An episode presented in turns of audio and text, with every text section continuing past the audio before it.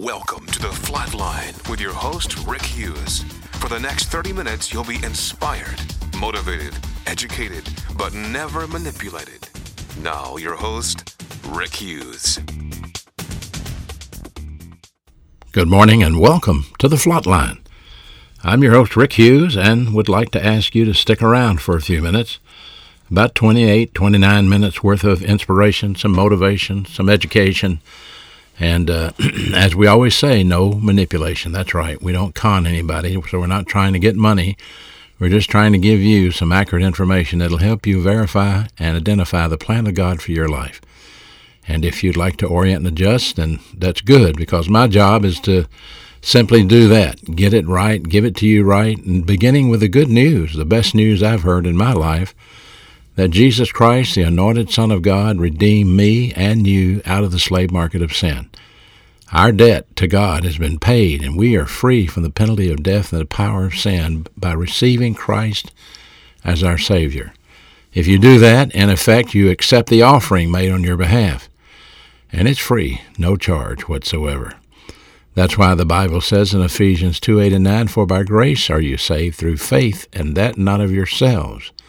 It's a gift from God, not of works, lest any man should brag about it.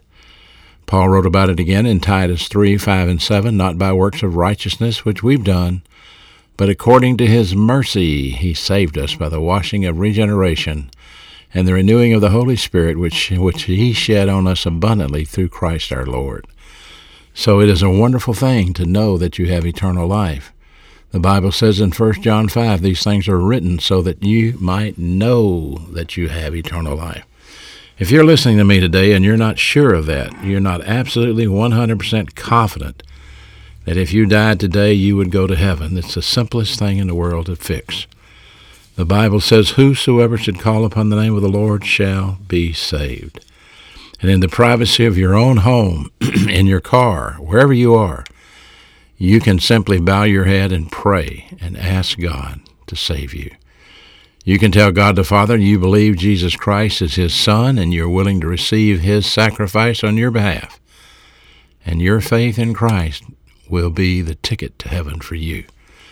That's faith perception. You believe it by faith. The Bible said it, the Holy Spirit revealed it, and you believed it. You believe that, and the, Bible clearly says, He that believeth in him shall not perish, but have everlasting life. And he that believeth not, the wrath of God abides on him already. Do you believe that Jesus is the anointed Son of God? And have you accepted his finished work on the cross for you by faith? That means you can't do anything to earn it yourself. You can't do anything to impress God. Because the Bible says all of our good works are like filthy rags in God's eyes. There are none that are righteous, not even one. So there's nothing you can do to gain the approbation of God. Only through the sacrificial death of Christ on the cross and the evidence of his own personal resurrection are we guaranteed eternal life. And it's a fact, it's true, and it's real. So I trust you will put your faith in Christ and make that decision. We've been studying on this radio show Christian criminality and the impact of criminality in America today, the impact of criminality in our life. How do we handle it when we are abused by criminals, or what's the mindset of a criminal? Why can a, a person that's a Christian even be a criminal? Are there criminal Christians? The answer is yes.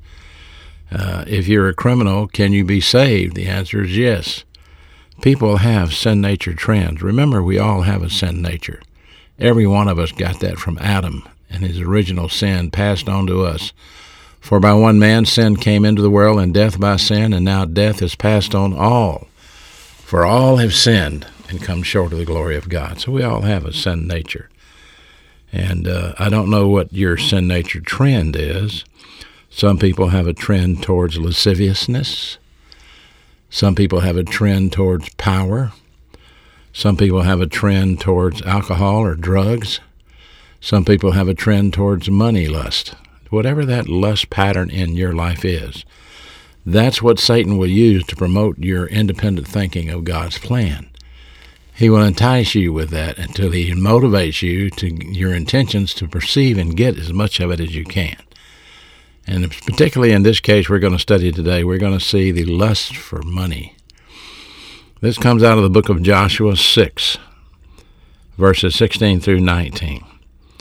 And this has to do with the battle of Jericho and the preceding battle that followed after that as the Jews went into the promised land. Here it goes. At the seventh time, when the priests blew the trumpets, by the way, let's remind you of this. The Jews walked around the walls of Jericho once a day for six days, and on the seventh day, seven times. So on the seventh time, when the priests blew the trumpets, Joshua said to the people, Shout, for the Lord has given you the city. And then, boom, the city shall be under the ban. And it and all that's in it belongs to the Lord. Listen to that carefully. It, that's the city, and all that's in it belongs to the Lord. Only Rahab, the harlot, and all who are with her in the house and her house shall live, because she hid the messengers whom we sent. But as for you, listen carefully, only keep yourselves from the things under the ban, so that you do not covet them and take some of the things under the ban and make the camp of Israel accursed and bring trouble on it. Here is a warning do not take anything out of the city. Destroy the city, destroy the inhabitants, all except Rahab and those in her house, and do not keep anything. And here it specifically says, All the silver and gold and articles of bronze and iron are holy to the Lord, and they shall go into the treasury of the Lord. However, there was a sin committed here. And Joshua 7 1, but the sons of Israel acted unfaithfully in regards to the things under the ban, because Achan, A C H A N, Achan from the tribe of Judah took some of the things under the ban. And the anger of the Lord burned against the sons of Israel. This is called national discipline. National discipline. The United States of America is probably under national discipline today.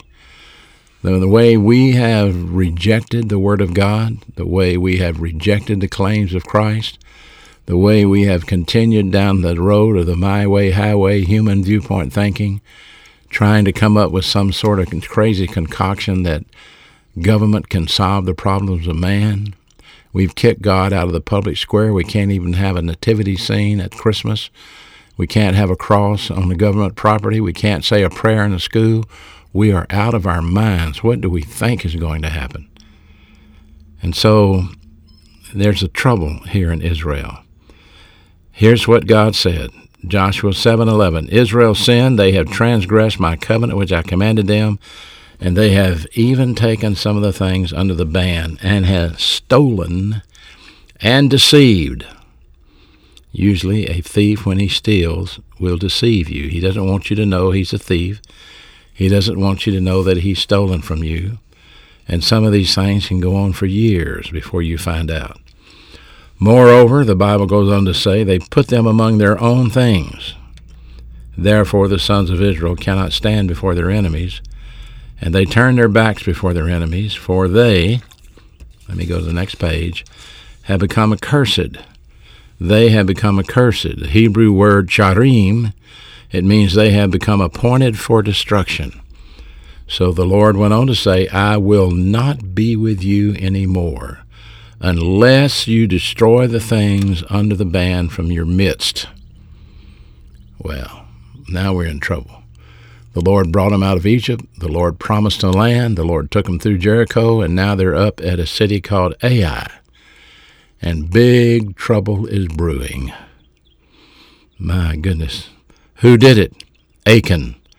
What did he take? Gold and silver and fine garments from Babylon. And then what do we do about it? Well, Joshua had to get rid of the thief and his family. So here it's exposed. The sinner is exposed. Joshua says to Achan, My son, I implore you, give glory to the Lord, the God of Israel, and give praise to him. Tell me what you did. Don't hide it from me. Achan answered Joshua and said, Truly, you're right. I have sinned against the Lord. Remember this. When you sin, it's always against the Lord. It's not against me. It's not against your mom or your dad or your neighbor. It's against the Lord. As a believer in Jesus Christ, if you sin, you break fellowship with God, you quench the Holy Spirit, and you try to live the Christian life in your own energy, your own flesh, your own production, and it doesn't work. So I've sinned against the Lord, he admitted, the God of Israel, and this is what I did. Now he, he owns up, he ponies up. When I saw among the spoils a beautiful mantle from Shinar, and I saw two hundred shekels of silver and a bar of gold, fifty shekels in weight, I coveted them and took them, and they are concealed in the earth inside my tent with the silver underneath it. Wow, did he ever mess up? Now the discipline is administered, Joshua 7, 24 and 25. Then Joshua and all Israel with him took Achan the son of Zerah, the silver, the garment, the wedge of gold, his sons, his daughters, his oxen, his donkey, his sheep, his tent, and all that he had, and they brought them to the valley of Achor.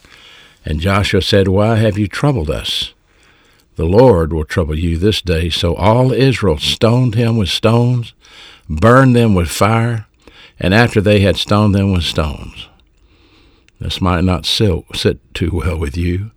Capital punishment might not be something that you cotton up to, but this was capital punishment. And this does not mean God was unjust in his punishment. Fair warning was given in Joshua 1:18. Do not take anything, it all belongs to the Lord. Listen again. Whosoever that doth rebel against the commandments and will not listen to thy words, in all that thou commandest him, he shall be put to death. Only be strong and of good courage. There's the warning right there. He was told beforehand, you will die if you take this stuff. You know, this is interesting. Criminals think they can get away with it. They really think that God isn't aware of it. You may have had people steal things from you, from your home, from your family, from your business, and, and they think they got away with it. No, they have not gotten away with it. Nobody gets away with anything in God's plan. Now, it's not to be assumed that th- that this man's children were little babies, because Achan was an old man, and his children, therefore, were most likely past the age of accountability. So, I think what the Bible is insinuating here is the whole family knew what was going on. It wasn't just one man. They weren't being put to death because of what their father did. They all were involved in it.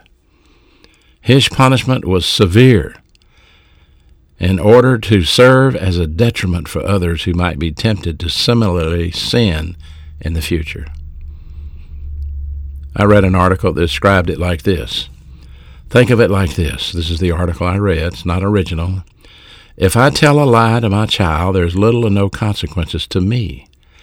If I tell a lie to my spouse and caught, the consequences of my sin might be night of sleeping on the couch, maybe even a divorce.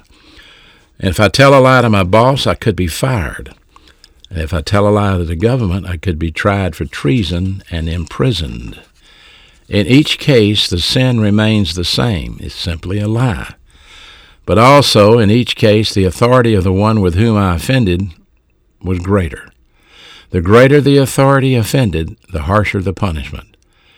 Now imagine the offense against a holy God who is infinitely more holy, more powerful than any boss, any spouse, any government official. Put into perspective, this sort of punishment is indeed reasonable. And here's the bottom line the bottom line is that our sins affect those around us. They affect the people we love the most. That's who. The people we love the most experience the most damage as a result of our own personal sins. This is an inescapable principle. 1. Because of the sin of theft that, that Achan committed, 36 men died. 36. So you thought it was just something that they stole. No. It resulted in 36 men being put to death in the battle, and the whole army being defeated and deflated and fleeing from the scene in fear because the Lord had left them, and they were on their own. They went down the my way highway, we say. They can't. You listen.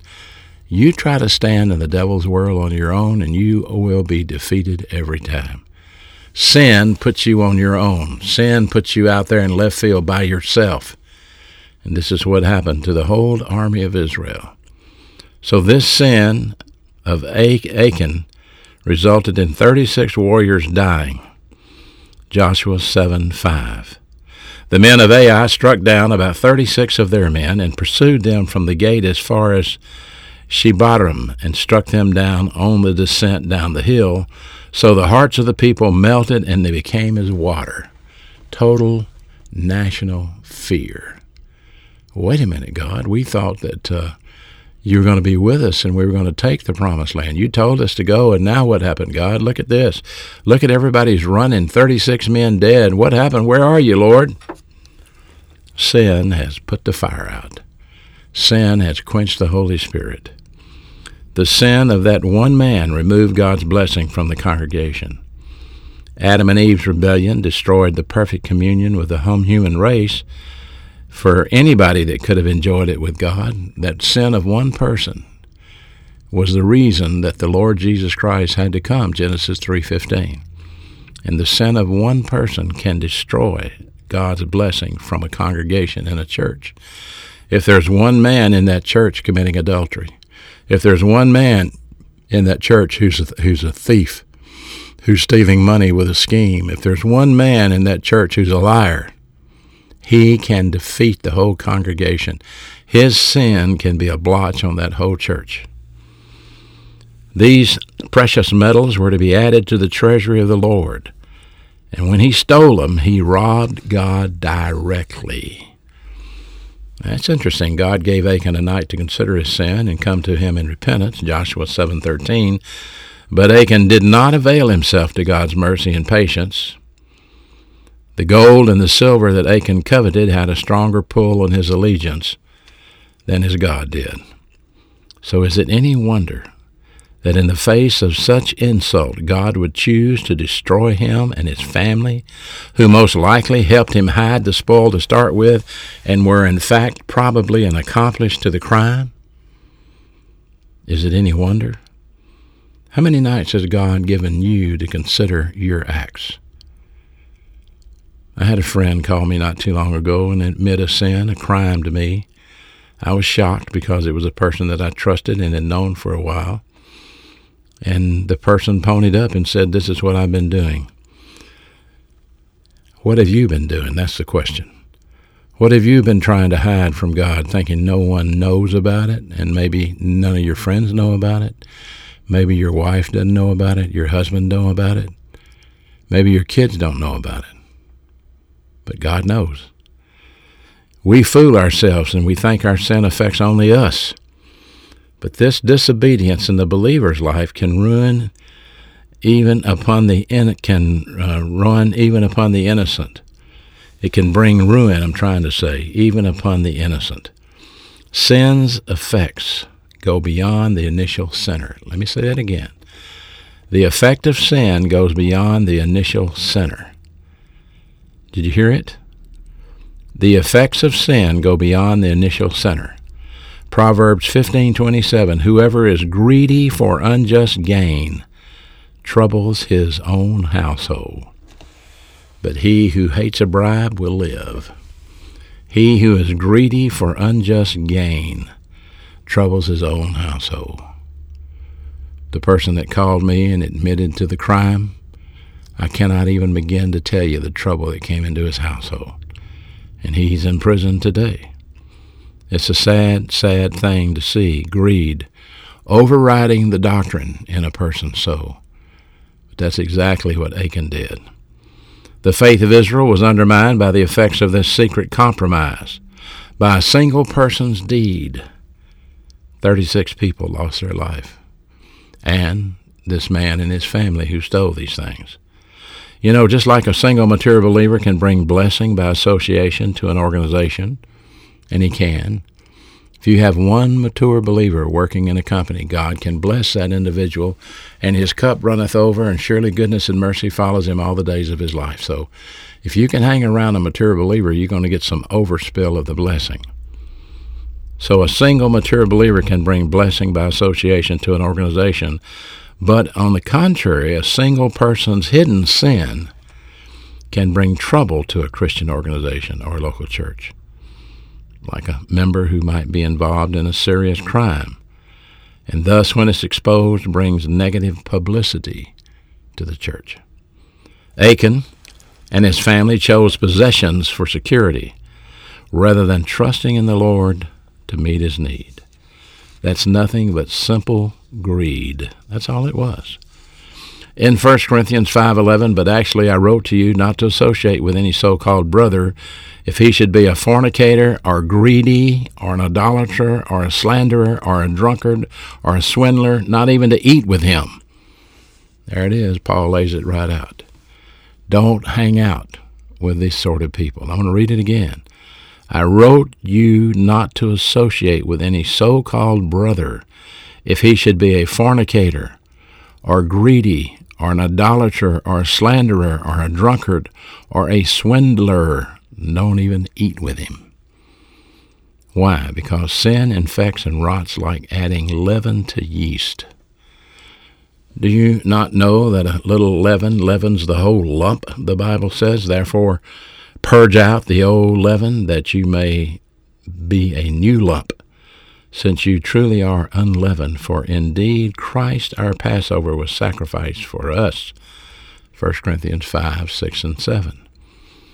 In Galatians 5, 9, a little leaven will leaven the whole lump of dough. And in Paul's case, the leaven was the spread of legalism via requiring any convert that Paul had to Christianity to have circumcision if he was a man. And this was a demand that the Jewish Christians were putting on Paul's ministry. You need to circumcise these men to follow the law of Moses, and that was crazy. Also, the, the thing about baptism was crazy. Paul said, I thank God I baptized none of you except Crispus and Gaius and the household of Stephanas. And he said, if there's any more, I don't know who they were.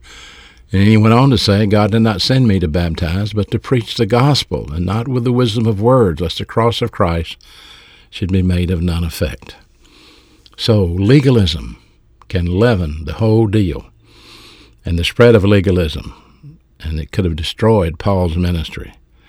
And it would affect the next generation and the next generation and convince them that in order to be saved, they would need to be baptized or even circumcised. See, that's how the lie gets started. And Paul put that to rest really quick. A little leaven will leaven the whole lump of dough. You know, in the Passover bread, no yeast was to be used. So the Israelites had to leave Egypt very quickly. They did not have time to allow their bread to rise, so they made it without yeast. God's word is clear that haste was a factor in the unleavened bread of the first Passover. In Deuteronomy 16:3, you shall eat no leavened bread uh, seven days you shall eat it with unleavened bread, the bread of affliction. For you came out of the land of Egypt in haste, and that all of the days of your life you may remember the day when you came out of the land of Egypt. So when they have the Passover and they remember their rescue from Egypt, they remember how God delivered them and the quickness that had happened, and they do not put yeast in the bread. In the Bible, yeast is almost always associated with sin. When there's sin in the camp, it spreads throughout the people. It overwhelms them, enslaves them, and plants bitter roots and can take over more than just a single person. It can infect the whole community. So in Exodus 12, this day will be a memorial to you, and you shall celebrate it as a feast to the Lord throughout your generation. Celebrate it as a permanent ordinance. Seven days you shall eat unleavened bread but on the first day you shall remove the leaven from your homes, for whoever eats anything leavened from the first day until the seventh day, that person shall be cut off from Israel. This is a covenant law called permanent ordinance. It's not to be broken. Just like the commandment of God to Joshua keep yourselves away from the items I ban so that you don't covet them or take them and bring discipline on your nation. Same thing. And he did not do that. Achan did not do that. Carefully obey the Lord your God, Deuteronomy 28, and faithfully follow his commands. If you do so, then he will bless you. But then in verse 13 of Deuteronomy 28, you don't do it, and then you're going to have trouble. Always big trouble. The Lord will trouble you. Do everything I'm commanding you today. Never worship other gods. Never serve other gods. And here is the principle before we wrap it up. Total obedience is a consistent Bible theme. Even though this was specifically written to a young nation called Israel, it does have application to the church today. God's blessing on nations and individuals is connected to those who are faithful and obedient to his commands. Fidelity and obedience is essential. The Bible says, Children, obey your parents. The Bible says, Obey God, not men, in Acts 5.29, when Peter rebuked the high priest and the council of Sanhedrin after they were put in prison for preaching in the temple. They have to obey God. The Bible says in Hebrews 13:17, "Obey those in authority over you." And the Bible says in 1 Peter 1:22, "Your soul is purified by obedience." Obedience is the principle that God is looking for. Whatever you may be hiding from God, if you will confess it now, then He will be faithful and just to forgive you. And you can move on, or you can continue to hide it, and you will face severe consequences. That's fair warning. I sure hope you've been listening. Uh, be back next week. We'll continue this message on Christian criminality. We're going to look at David and some things that happened in his life as well. I hope you're learning and I hope you're listening. Write if you have a question. Until then, this is your host, Rick Hughes, saying thank you for listening to The Flatline. Thank you for listening to The Flatline with your host, Rick Hughes. If you'd like to contact Rick, please write to him at P.O. Box 100, Cropwell, Alabama 35054 or online at www.rickhughesministries.org.